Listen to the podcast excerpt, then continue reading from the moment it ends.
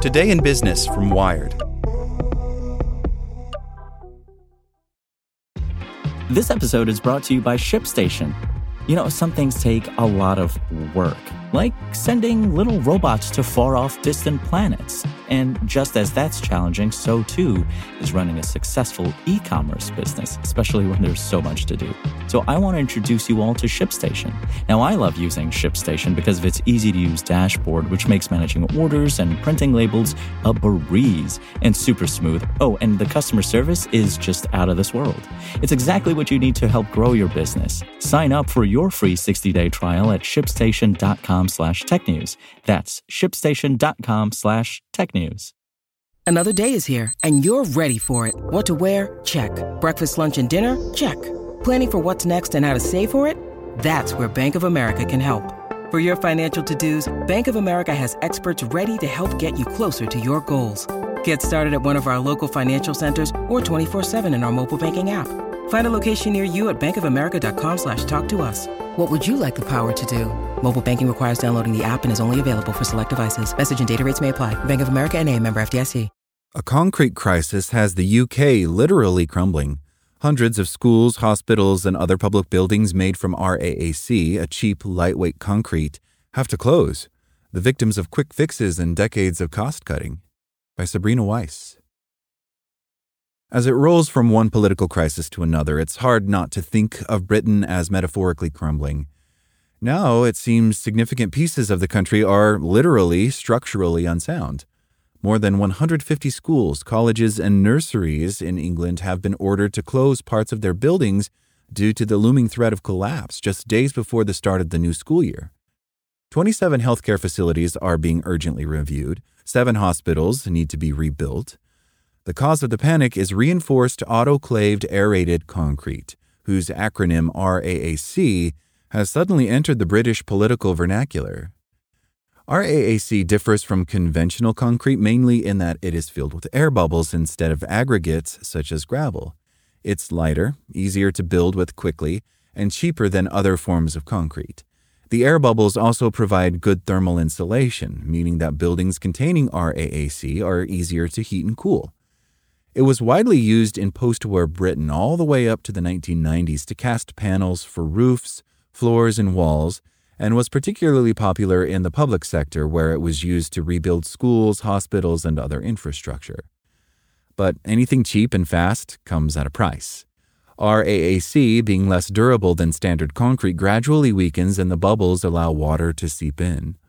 While the steel bars that support the RAAC panels are usually coated with waterproof layers, a lack of maintenance can cause these to corrode, further weakening the panels and causing them to break apart. The lifespan of a RAAC structure is only between 30 and 50 years. That vulnerability has been known about for years, but over the past month it has taken on the momentum of a present crisis as it becomes clear just how many important buildings and pieces of infrastructure are well past the end of their shelf life.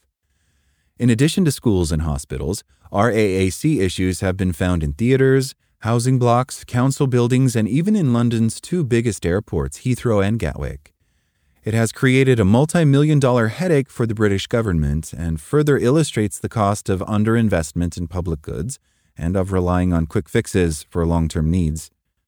The problem with these panels is not so much the material itself, it's the fact that they've been used well beyond their expiry date, says Juan Sagaseta, a reader in structural robustness at the University of Surrey. Unfortunately, spending on new buildings and opening new schools or hospitals is often viewed in our society as more glamorous than spending on maintaining the old ones. The issues around RAAC were first investigated in the 1990s by the Building Research Establishment, or BRE, an organization initially established as a government agency that now operates as a social enterprise. At the time, the removal of roof panels from some buildings had raised concerns, although there had been no conclusive evidence of immediate safety risks.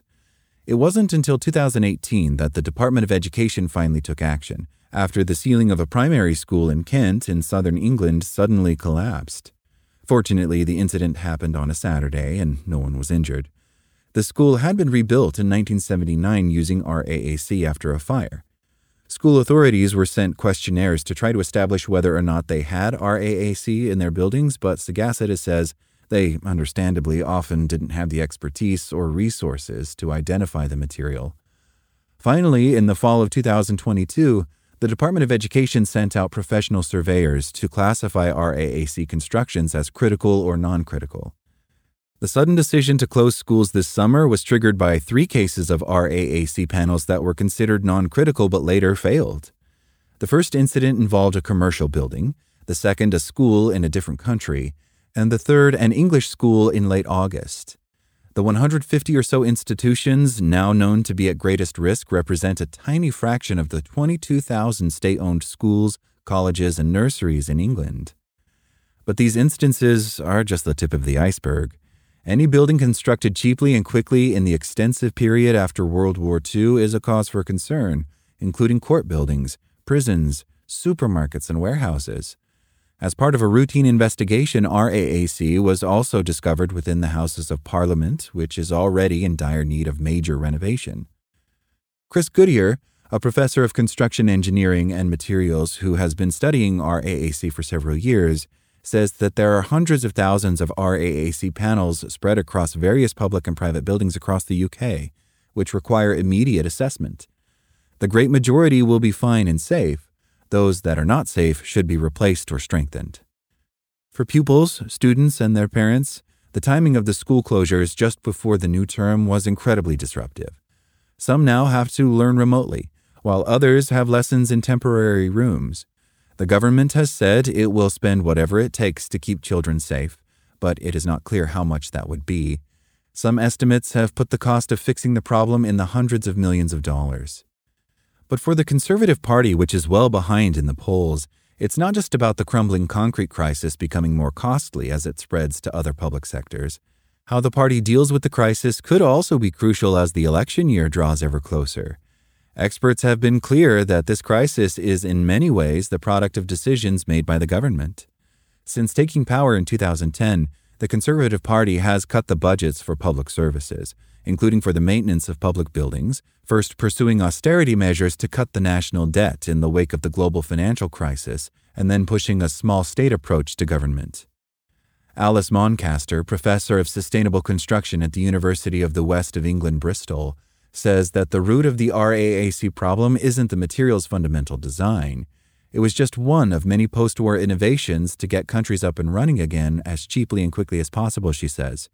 Instead, it was politics that got the UK to this point. It is a direct cause of lack of maintenance and replacement of public buildings, many of which are well beyond their design life, Moncaster says. And this comes from the small state approach that the Conservative Party in the UK have been pushing since 2010. Thanks for listening to Wired. I'm Zeke Robison, and for more stories just like this one, visit us at wired.com. Like what you learned? Subscribe everywhere you listen to podcasts and get more business news at wired.com/business. Want to learn how you can make smarter decisions with your money? Well, I've got the podcast for you. I'm Sean Pyles, and I host NerdWallet's Smart Money Podcast. Our show features our team of nerds, personal finance experts in credit cards, banking, investing, and more. And they'll help you make the most of your money while cutting through the clutter and misinformation in today's world of personal finance. You'll get clarity on strategies to help you build your wealth, invest wisely, shop for financial products, and plan for major life events. Listen to NerdWallet's Smart Money Podcast wherever you get your podcasts.